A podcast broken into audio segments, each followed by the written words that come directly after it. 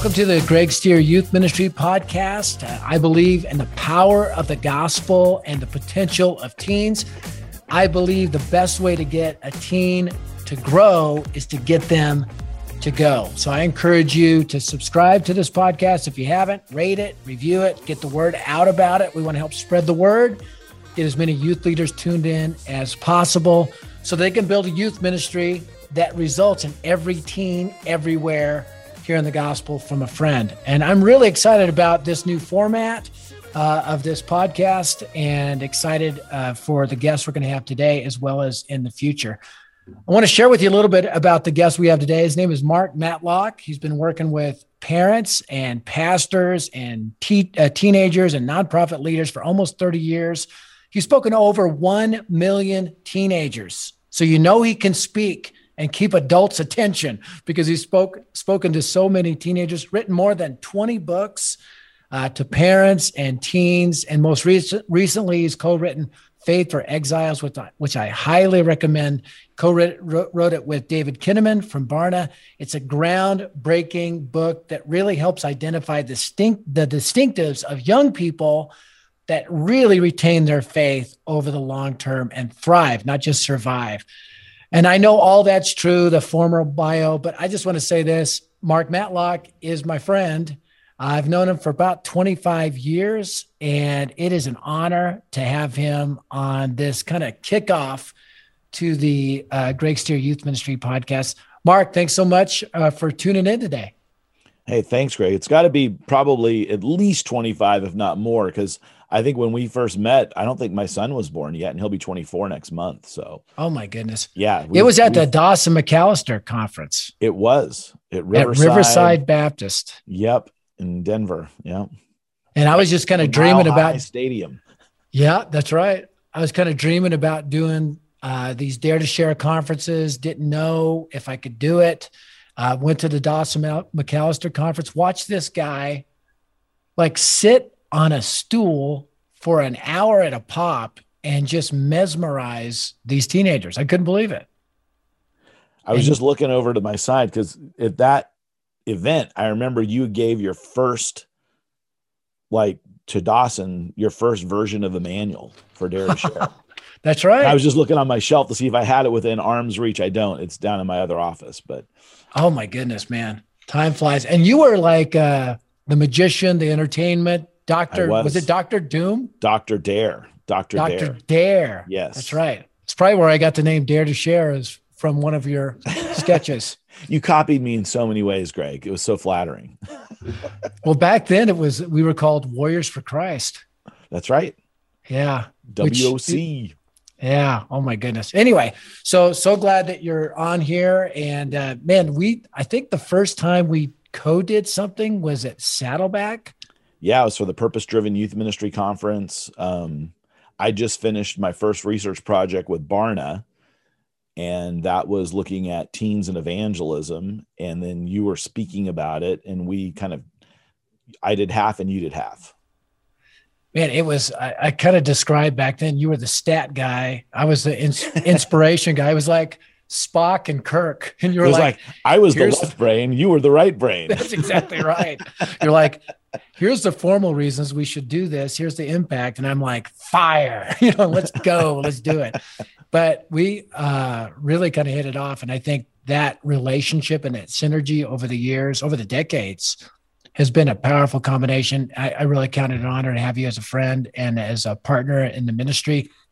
And for those of you youth leaders listening, I mean, Mark has really spoken into my life uh, and into our ministry at Dare to Share. So I'm very, very grateful uh, to have you as kind of our kickoff uh, person interview on the new uh, podcast format. So thanks again for being a part of it. Yeah, if I could just take a moment and talk about our friendship too, Greg, because I think it's really significant. Because some people would often think of us as uh, sometimes being in competition with one another because we were both running conferences, sometimes in the same cities on the same weekends, almost yep. across the street from each other. And we never had that posture toward one another. We were always there to champion one another. We shared ideas and insights um, freely back and forth. We call each other and pray for each other, and those that kind of camaraderie is uncommon. Um, you know, I remember, I think, I don't know if you remember me saying this, but I'd gone to a thing that was honoring uh, Bill Bright, or no, it was honoring Billy Graham with this Bill Bright Award. Mm. And um, and Bill Bright's wife, Vonette, she got up and talked about the friendship that Billy Graham and you know Bill Bright had with one another and uh, how that informed their ministries. And I sat there and thought, who do I have that's a friend like that? Not that you and I are like Billy Graham or Bill Bright, but I was saying, who do I have a friend like for a friend of ministry like that? Mm. I was like, I think Greg's the closest thing. And I remember calling you and saying, someday when we're old, I hope that people mm. say that we were good friends and supported one another well and challenged each other to do good works with our lives. Yeah, it's I awesome. hope every youth worker finds that person, that friendship you uh, really do need it. Com- yeah. Com- somebody that they are connected to that they can do that with.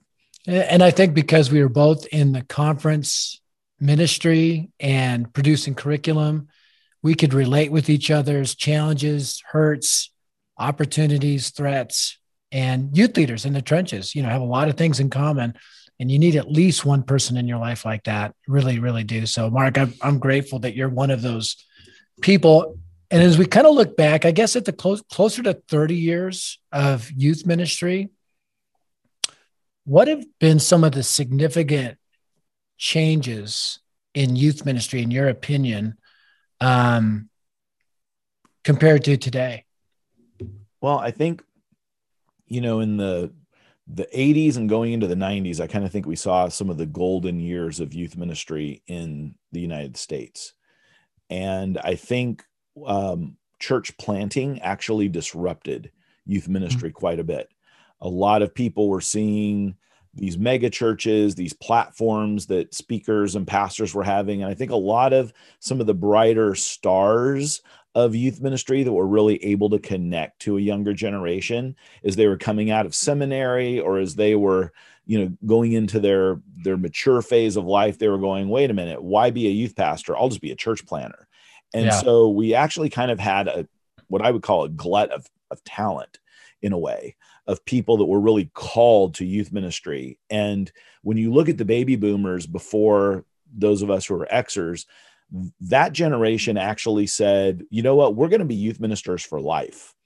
We're not going to see this as a stepping stone or the place that we pay our dues. We're going to live in this space.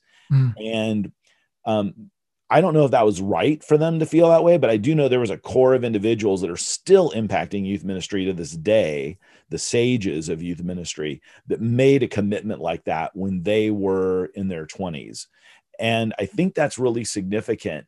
And we kind of lost that. So there's a little bit of a gap that happened there. We also saw disruption theologically with kind of the um, kind of the I guess, the examination of evangelicalism, conservative uh, orthodoxy, and people exploring that. That was a disruptor that happened uh, in the late 90s and into the 2000s mm-hmm. That I think started making people question what are we doing in youth ministry. And then the other thing would be, um, and I really noticed that this leading YS um, into its, you know, kind of 40 to 50 year arc of its ministry was that youth ministry wasn't such a novelty anymore. It was actually integrated more in with the church, and churches actually did have a better view of it. And so the posture of a youth pastor to the church changed in some ways. And some of that was good, and some of it was maybe not so good. But um, those are some of the arcs that I've seen kind of shift over the years. That's really significant. Uh, let's talk a little bit about that first uh, arc with youth leaders, you know, for life versus now, you know, just going straight to become church planners. I was a church planner, I'm pro church planning, but I was a youth leader before I was a church planner. And I really think it's a challenge uh, just sending out church planners uh, that don't have experience saying, yes, sir, right? When, when you will work at a church as a youth leader, you're under a leadership structure and you kind of figure out how it works. Um, and I actually think some of the best lead pastors we have now were great youth leaders because they learned the system And as I've always said, is you can you can leave youth ministry, right? Get into youth ministry and leave, but once youth ministry gets into you, you never leave, even if your title changes. You know, I, I don't think somebody who becomes a church planter or a, was a youth pastor becomes a church planter or a lead pastor is a sellout. I think I think when you are a youth leader and you really love teenagers and you become a lead pastor, you really become a youth leader with authority and a budget, right? Well, and in many ways, that's kind of why I think we saw the progress, right? Because we did see a lot of pastors that either had a high view of youth ministry or had come out of that and they were like, I'm going to do this differently. And so, you know, it kind of changed the tone of it. Yeah. Yeah. It's interesting. I, I do believe there was that that philosophical, you know, the whole emergent movement was a was a, a big I think disruption. It really got people questioning about, you know, the power, the power of the gospel and the authority of God's word. And it really sent a lot, I think a lot of youth leaders reeling. And I do agree that third arc of kind of intergenerational youth ministry that's part of an overarching kind of family ministry philosophy, which has got a lot of good things involved with it. And there's some healthy, healthy youth ministries that run that way. But also there's some ones that are ins- insulated from the real world and it becomes a little bit uh, i think less effective on reaching uh, unreached kids with the gospel of christ so here we are now mm-hmm. in this current youth ministry climate mm-hmm. and you wrote a book that you and kinnaman wrote a book that i think was groundbreaking uh, because before there was that you lost me and unchristian and uh, kind of what's wrong uh, with with our current youth ministry strategy, we're not keeping these kids. But then Faith for Exiles is this this expose in a good way of what's working for these young people that are retaining their faith. And if I remember right, there were five key elements that yeah. identified, I think, what you called a resilient disciple. First of all, what do, what do you mean by resilient disciple? And then what are those five key elements? Well, you know, if we take a look at this book and see it as like the third in David's trilogy, uh, starting with Unchristian, going to You Lost Me, and then this. So, Unchristian is looking at the climate of Christianity in the cultural context. How are people perceiving Christianity? What's that impact? What could that hmm. mean? Mm. You Lost Me was kind of looking at the dropout problem and trying to look at it in a more nuanced way. A lot of people were looking at and i was involved in a lot of the analysis and some of the writing even on you lost me but not in as deep of a way as uh, faith for exiles were, was actually co-authoring. But um but you lost me everybody knew there was a dropout problem but they didn't know what it meant. And david helped go in and say people aren't leaving all for the same reasons. And so we need to understand why and we need to understand why this is unique because a lot of people are like, well, everybody kind of ditches church when they go to college and then they come back when they start having families. The problem is this generation is getting married and having families much later. And so they literally are adopting a new script for their hmm. lives mm. that really they don't just swing back to, okay, I took four years off and now I'm getting back my, my life. It's more like, no, I've started a new rhythm and church is not a part of that rhythm. Uh, what does that look like? So um, so, Faith for Exiles, what we were looking at was there's the shift that's happened in our culture. We are now in a post Christian culture uh, in the United States. We've seen, we've reached the kind of the, the, the rise of the nuns and the, the atheist agnostic group has reached proportions. So these are, these are, these are youth leaders. When you say rise of the nuns, you don't, you yeah. you're not thinking about Catholic nuns rising up to start a revolution. With, Thank you. Can you explain that? yeah, we're talking about those that say I don't belong. Even though it's a really cool mental picture, I just had yeah. a, a nun revolution. so what we're talking about are people that just say I'm nothing. I don't. I don't have any spiritual label or category I put on myself. So they wouldn't even put atheist necessarily on as a label. I'm just a nothing. And so we've seen that number rise very steeply over just the last decade.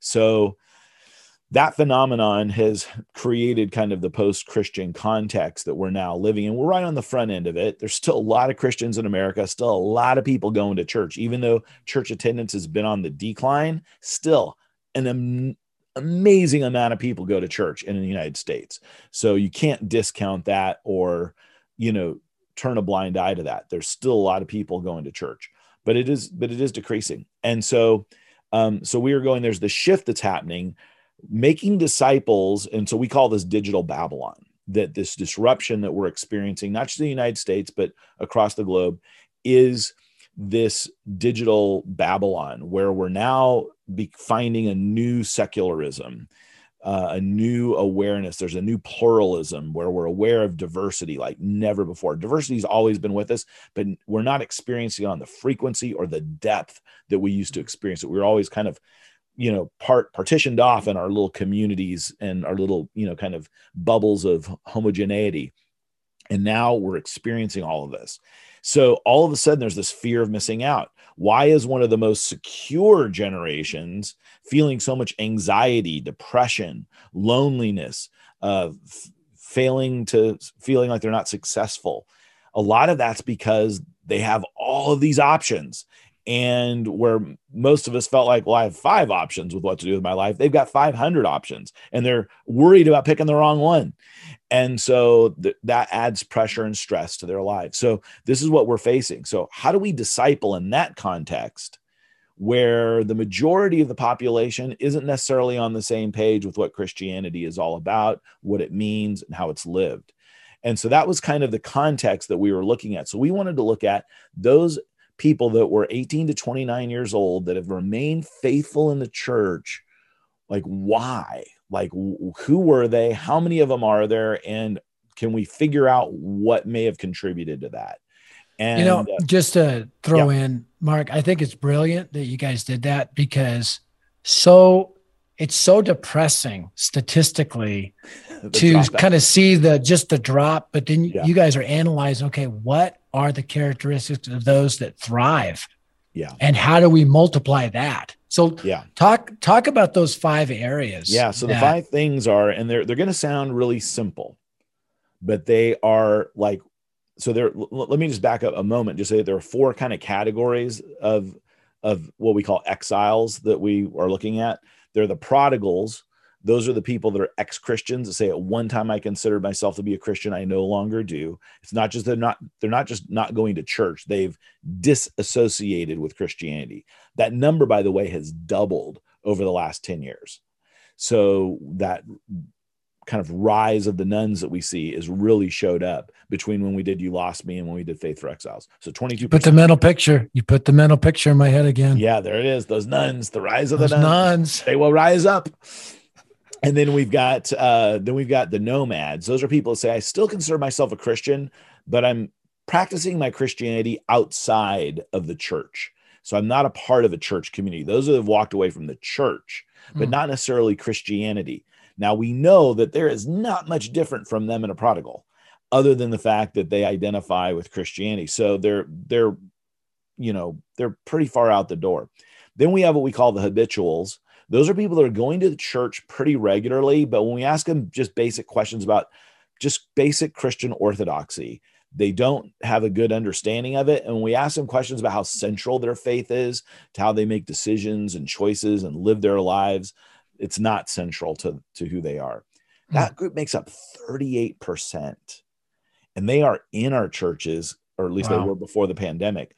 Um, they were in our churches coming almost, you know, weekly. So there's a great frequency to that group's participation. Then we have the resilience that make up about 10%. And that was that kind of exemplar group that we were looking at that have retained their faith and have learned how to navigate it, stay in the church um, in the midst of all the, the craziness. So that 38% is who I'm really worried about because David and I kind of felt like they have their hand on the door and they're just waiting for a reason to walk through it. And yeah. so we have the opportunity to help them dig deeper roots and really connect with God before they walk out the door. Well, the pandemic may have been that event. We don't know yet. It'll take us a while to really figure that out to turn the knob on the door and mm. actually walk through the door jamb. So I'm really concerned about that group. And let's face it, this is a, a, a world event that has touched everybody. Not one person has not been impacted by this pandemic. So it's hard when you, as a, a minister or ministry leader, are trying to take care of your own family and then have to worry about your flock too. Hmm. Um, it's so it's not like some crises where leadership might be intact, but congregants or a portion of the congregants aren't, and so you're able to go meet their needs. Everybody was having to respond to this, which means that we are right now, as things are kind of getting back into normal rhythms of some sort, even if they're a new normal. Um, we need to really work on building those relational connections because yeah. we're getting reports in our, our, our research during the pandemic that most people aren't feeling personally connected to leadership in their churches. Hmm. In fact, fewer than 15% uh, four months into pandemic had had any personal connection with the leadership, pastoral leadership in their church. Wow. So yeah, it was it was surprising on all all generations. So that's uh that th- there's a lot of work to be done. I'm not putting anything on pastors or ministers for that because we were all having to you know deal with personal our own families too sure so but sure. now that we're getting beyond that we need to start really focusing double down on that yeah those personal five things were so experiencing jesus was the first thing resilience so the reason it was important for me to share with you those four groups is because resilience and habituals are very different from each other even though they attend church at about the same frequency hmm. So you can't just look at church attendance and the fact that, hey, I've got teenagers coming to church or even college students that are coming to church and believe that you have a formed disciple. That is not a good enough indicator. You have to go deeper because when we ask them questions about their connection to Christ, their experience of Jesus, resilience described a relationship with Christ. The others did not show that same kind of yeah. depth um, by you know double. It's a, hab- a habit, a ritual, but not a necessarily a relationship. Yeah, right, right. And and the way that we described experiencing Jesus is removing the religious clutter from our lives so that we can actually experience Christ. Let's face it, our churches, our religious institutions have amassed a lot of clutter since Christ uh, rose from the dead and ascended back into the heaven after giving us the Great Commission. Um, and this pandemic actually gives us a great opportunity to, to put to curb that clutter. Hmm. I kind of look at right now as what's happening is a, a garage sale where the church can like take everything out on the lawn and decide what do we want to keep you know what stays in and what do we get rid of and i think that is what every church needs to be thinking about right now what it's like an episode of hoarders. Holy hoarders. You had the three piles right? I'm gonna give right. away. This i'm gonna keep and this we're throwing away right? Um, make three piles. That's kind of what what this moment is for the church. I think pastors that are trying to rush back to get back to normal and leadership that's looking to get back to normal, they're missing a huge opportunity. Hmm. because we have an opportunity to reset the spiritual rhythms of our faith community. And because we're going to lose some people, w- the people that come back are going to be the most willing to lean in. We can take them a layer or two deeper. And so we need to, to look at that. The second I thing was, was meaningful relationships. Now, you would think that the habituals that are coming to church pretty frequently are probably coming because of relationships. But once again, when we looked at the resilience and the habituals, huge difference in that relationship experience. So, so that that personal connection with people was was not there. Now it's interesting because right, Jesus would say, you know, two greatest commandments: love the Lord your God with all your heart, mind, soul, love your neighbors yourself. Sure enough, the two practices that we saw experiencing Jesus, meaningful relationships. Hmm. They're two of the five. Now, a lot of pastors have told me when I've shared with them, they'll go, Oh, we do that. And I'm like, but if you look at the numbers, you'll see that people that are coming almost every week are not having the same experience personally with people. Yeah. And the way that that resilience described the men and women in their church was that these are people that I want to be around and aspire to be like. Hmm. And so this shows that a whole church is being winsome for yeah. the cause of Christ. And so that's something that we need to look at. The third thing was cultural discernment. Um, is somebody able to use scripture to evaluate and make sense and navigate the world around them? The fourth thing was something we call vocational discipleship, which is the ability to integrate the role of faith in my workplace. That is more than I have a Bible study at lunch or before work starts once a week with some coworkers. It's seeing your vocation as a calling, as a mission field.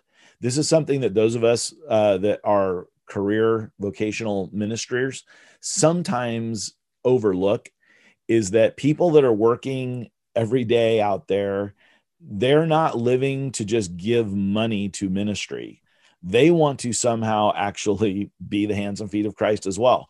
So how do we look at our careers that way? And and really helping young people to like, we call it a dare to share a call to mission. Yes. Everybody's called to mission. Some are called to missions. Right. But everybody's called to mission, whatever your calling is. There's a go and make disciples element to that. And it sanctifies your everyday work. I was a roofer for eight years. And and when I realized midway through, man, this is my calling right now. I remember my my boss, Kenny Sanchez, stopped me one time because I was real discouraged. And he goes, Stier. Yeah. I know you're called to be a preacher someday. Everybody on the roof knows you're called to be a preacher someday, but you're called to be a roofer today. today. and it radically transformed my view of work, you know, and uh-huh. sanctified uh-huh. it. And I think I think teenagers and 20 somethings really need that. Well, you know, what I found because I used to do when I would do like invitation altar call type situations, you know, I would always do that call to ministry. And I actually changed it the last, you know, 10 years of, of mm. doing um, youth ministry. And the reason was um, I felt like it was creating a false dichotomy that, well, if you're, you know, and I, I've met so many ministers that say, you know what, I thought I was called to ministry when I was younger, but you know what, I don't know that I really was. I think I was just called to give God everything that I was. Yeah. This was just the only option you gave me. Yeah. And so I fell into it. And then the pastor goes, okay, you need to be a pastor. You need to be a missionary. You need to be a worship leader. You need to be, you know, let's go through our little checklist of vocations that you can have in this, this space rather than really helping people integrate you know, well, who did God make you to be? Yeah. Where can you best? Oh, you're in the medical field. How can you heal people? Be a healer like Jesus healed people through medicine. Mm-hmm. Um, how do you bring that holism to that to that to that experience? If you're into the sciences, how are we using food to protect the earth, to be good stewards of creation, to maybe create more bountiful, nu- nutrient dense foods for people that are starving or in in droughted areas. There's all these ways that they can literally live on earth as it is in heaven in just about every vocation imaginable. How do we help people and young people especially see that? You know, we have um, you know, a, a little over a third of youth group attendees tell us they want to go into a STEM related field. So science, technology, engineering, mathematics. Um, that is a field that is typically like goes against uh, yeah. you know what that shouldn't be but that's typically the way it's postured right? Those scientists you know they hate god. Uh, and so they're so they're going into an area that is very challenging to live out their faith. Have we prepared them for that? Yeah. Um, have we helped them really navigate and, that space? And have we abandoned those those areas. And now a lot of those places are spiritually dark. You know my wife was a public school teacher for the last 26 years and she was a light in that school. Yeah. And you know i she'd always have people why don't you teach at a christian school? And she said i love christian schools. Our kids go to a christian school but if all the light leaves the public school you know where are these kids going to be yeah. and we need to shine yeah. a light in the school. And well let's get to that. What's that fifth area. This is the one I'm super, I'm of course super excited about. yeah, I put it at the last so that you wouldn't cut me off, and uh, there you go. you let Smart me finish man. all five. Yeah, yeah, exactly. That's living on countercultural mission. Woohoo! And uh, one of the things that we noticed about these resilience is that they understood that following Jesus was going to mean, from time to time, having to take a stand against the culture. Uh, when we think about resilient disciples, and we think about discipleship in digital Babylon, we're thinking of Shadrach, Meshach, Abednego, Daniel. We're thinking of Esther.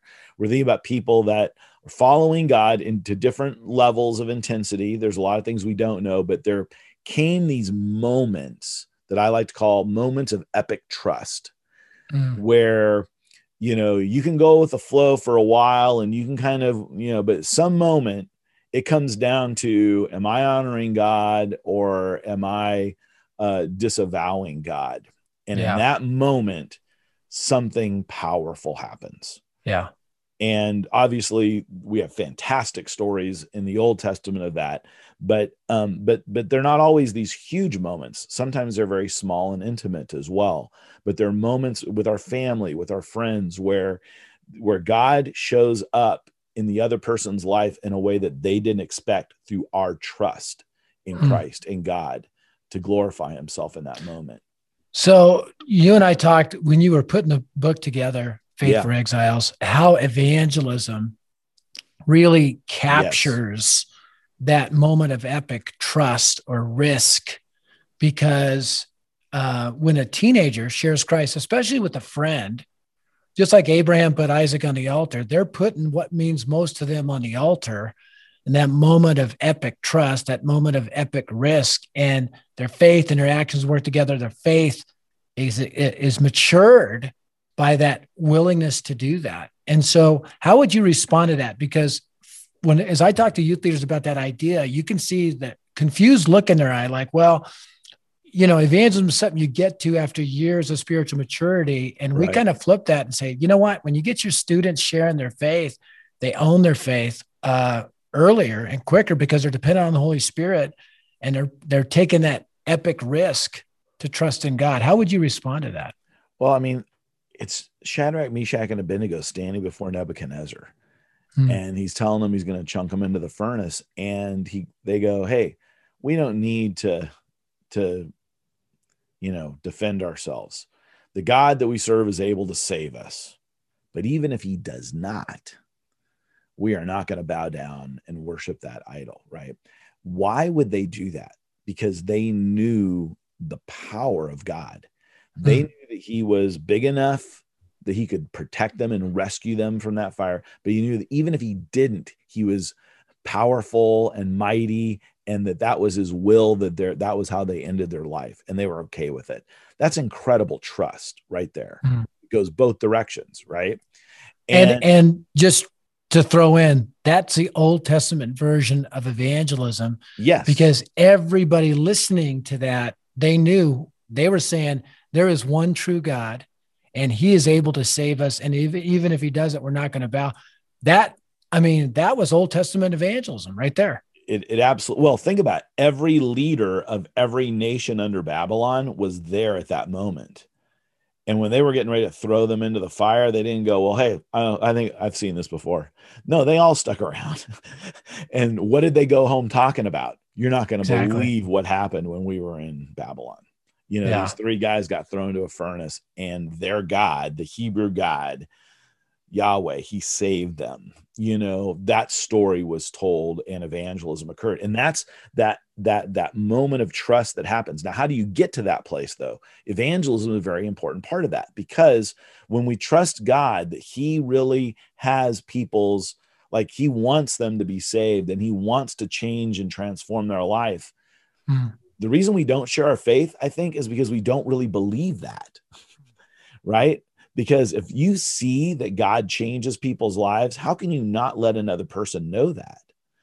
And so, um, so seeing that is really important. And I think the problem is we have such an impotent gospel right now to where it's like it is a belief system. And when teenagers are going, well, you know, I can do this with my time. I've got 24 hours to spend. I can do this with my time, or I can do this with my time. They're going, which one is just incrementally better than the other thing? Hmm. And if you have an impotent gospel and an impotent church, you're going, not that thing. you know, uh, I'd rather do something else.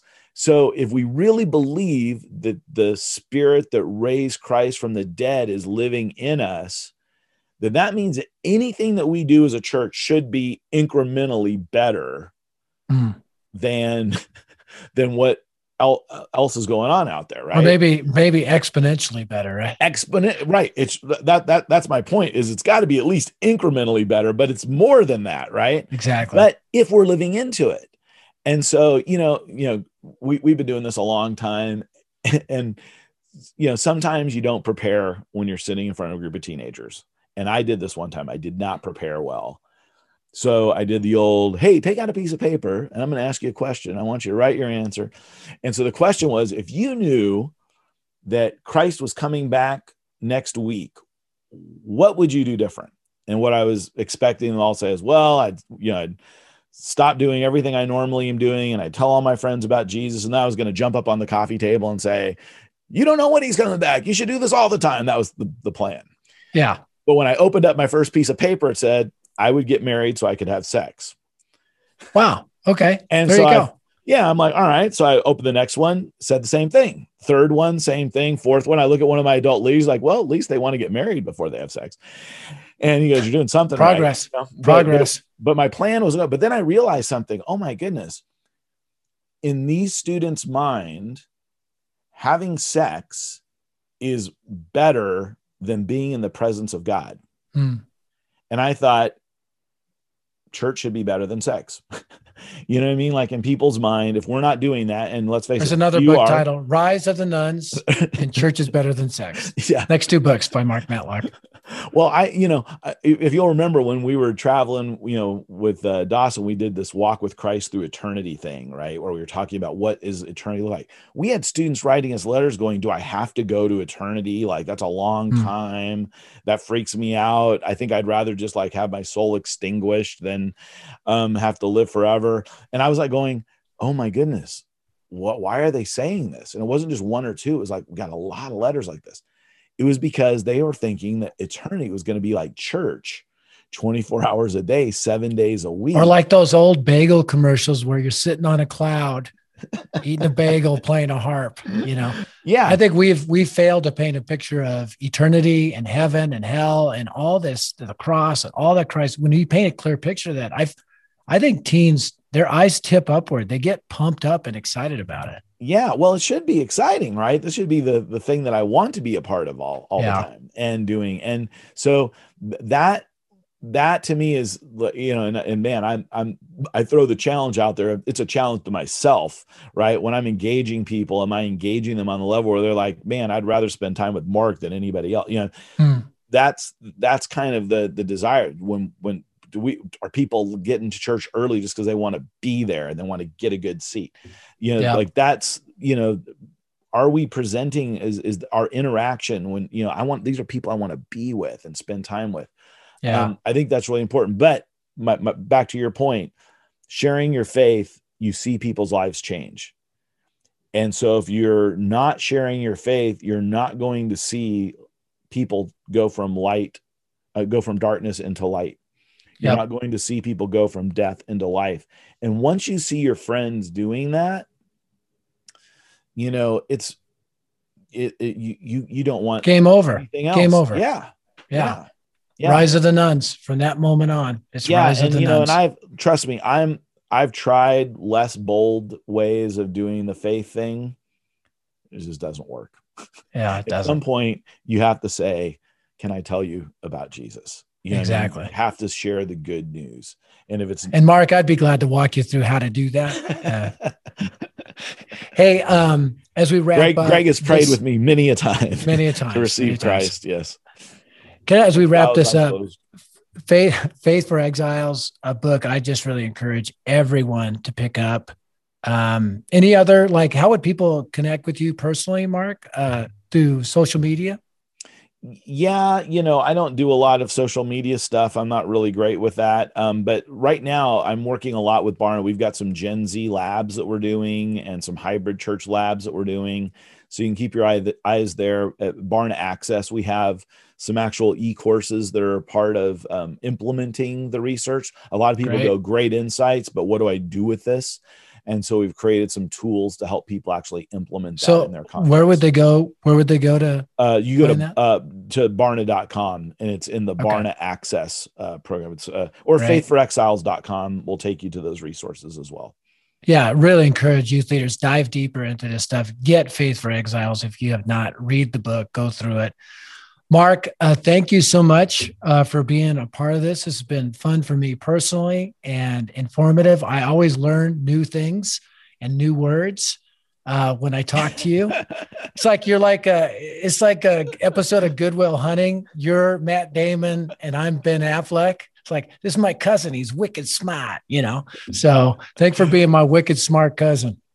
Oh, well, I'm I'm proud to do it, Greg. Thanks for just everything you do to help this generation know Christ. I, I always tell people there are very few people leading the cause to help teenagers share their faith and to see teens come to Christ, and you are definitely, you know, one of the the major banner carriers for that. And uh, I just appreciate your devotion and your consistency and your focus. Thanks. Oh, praise Lord, man. Love you. Thanks for Love tuning in. We're gonna we're gonna switch to a, a segment uh, called Ask a Youth Leader right now because um, it's called the Greg Stier Youth Ministry podcast. But I haven't technically been a youth leader in a local church for 30 plus years. And so I'm inviting in my good friend uh, Pauline Ebert. She's a part time youth pastor at Fusion Community Church. It's in Cobleskill, Cobleskill, New York. Cobleskill. Cobleskill, New York. And she served there for the last six years, leading her students to share the gospel with every teen in upstate New York. So, Pauline, thanks so much for being a part of this. Oh, this was definitely an honor by all means. Thank you so much, Mark, for just all of the the years of service for the Lord and advancing the gospel in through students and working with Barna Group to give us these resources. It's definitely amazing stuff. Awesome stuff. So, just you know, I'm asking you there, what did you think of all that Mark just shared with us about faith for exiles and the centrality of those five different areas? What really popped out to you as a as a youth leader in the trenches? Well, I got to tell you, that was like drinking from a fire hose, or you know. So there's just so much good content there. And, and like Mark had said, you know, we, we read these articles that come out about um, the state of the gospel among students, the, the, of their spiritual welfare. And what do we do about it? It's, it's mm. such a big question. Well, what is it that I can do? What are one small thing that I can do after reading this book, or one small thing I can do after listening to this? And so, as I was listening through this, I mean, I've got two sheets of notes here. Um, but one of the biggest things that stood out to me is the four categories that he explained. You know, the, we have the prodigals, we have the nomads, the habituals. Wow, that staggered me. And, and I guess you could say that we probably know this to be true, and we don't pause enough to actually consider how can I reach them deeper, right? And so they're they're coming just because it's the the basic thing to do right? So just to agree with you on that i mean that seems like the biggest opportunity is how do we take that 38% or whatever whatever that statistic was and really get those five you know habits? How do they experience jesus build those deep relationships vocational discipleship you know um, taking epic risks um, how do we get them to embrace those that just seems like such a huge opportunity for youth leaders in particular yeah absolutely when you think about what is 40% of your youth ministry and 40% of them are coming in through the doors just because mom or dad dropped them off or because they were invited by a friend or it's something to do i know mm-hmm. for me starting out this year many students were coming out in droves because it was actually something that they were able to do when all the sports and extracurricular activities were out. So, but how do we get that engagement with them? How do we reach them so that way when everything else opens up, this isn't the less on the list? Mm, that's really good. You know, one of the things I was thinking about is we're launching along with the Go movement this thing called Go Share Day which is the last Saturday of every month. We're going to challenge youth groups around the world to go out and pray, care, and share the gospel out loud with words in some tangible way to kind of create that experience instead of just at a dare to share live or a lead the cause or a, a missions trip or a once a quarter outreach on a regular basis you know that opportunity to take those epic risks and you've seen personally uh, in your own youth group uh, the power of really engaging kids to take those risks to share the gospel. how's that helped strengthen their faith in the context of your youth ministry?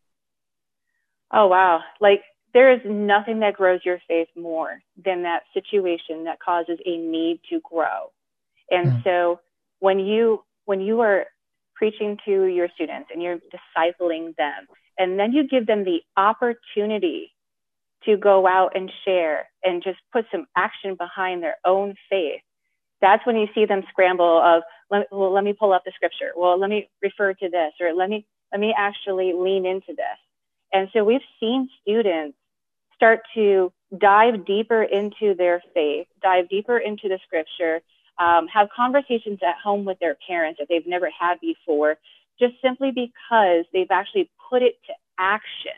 And so many people push back against me saying, well, you should never have a teenager go out and share their faith before they thoroughly understand the basic of theology. But when you've got the you, when you've got the G O S P E L, when you have the basics and you understand that and you received Christ in your life for salvation, they have enough. They show us in the book of Acts, they had enough. And the Holy Spirit filled them and they go out. And so I think we discredit um, just the power of the Holy Spirit that can be used through a teenager when we inhibit them from going out to reach their friends or to talk about their faith. Hmm. So this this was a fantastic thing. There's many different things, um, and like you said, um, you know, having that garage sale of programs as not to go back to normal. We program so many things, and I've seen this throughout 2020 where we couldn't do all the things. And so, what could we do that could actually connect us with students, things we couldn't gather the way we could before? And so, we were very creative. We um, started to have hikes where we can be relational with students and actually talk to them and counsel them hmm. through whatever there is experiencing and the burdens that they had. And that built those meaningful relationships. But we're looking at 2021 going, okay, we are not going to just pile on the calendar let's look at what actually gave students opportunities to grow. And so now we're really combing through all of that. And things like Lead the Cause and Live were unnegotiable because those were actually opportunities that proved that students um, developed a deeper need to grow in those moments. So, so certainly we're looking at that. So, those of you listening don't know, Lead the Cause is a full week summer program that Dare to Share does to really take teens deeper into the mission, counter living out that countercultural mission. And Dare to Share Live is a once a year simulcast event where we mobilize teens to share the gospel. Pauline, thank you so much for being a part of this. How can youth leaders pray for you in your current youth ministry? Uh, how can they specifically pray for you? Uh, I would love for um, anybody listening to continue to pray for Infuse, that's our student ministry, that leaders will start to own the call to live on mission and to see mm. their community and even students around them, the, the younger students, um, as a mission field to help reach them and to share the gospel with them. Great. Youth leaders, I really challenge you pray for Pauline and Fusion that God will just infuse that passion for the gospel and mission and growth. And Pauline, I'm so grateful you're part of this program today. And uh, I think we both learned a lot.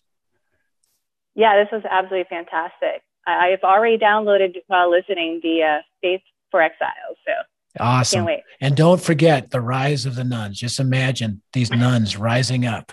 I don't know where that's going, but I'm excited about it. Youth leaders, I, I just want to thank you for tuning in and being a part of this program. I want to remind you that building a gospel advancing, disciple multiplying youth ministry is simpler than you might think. Thanks for tuning in.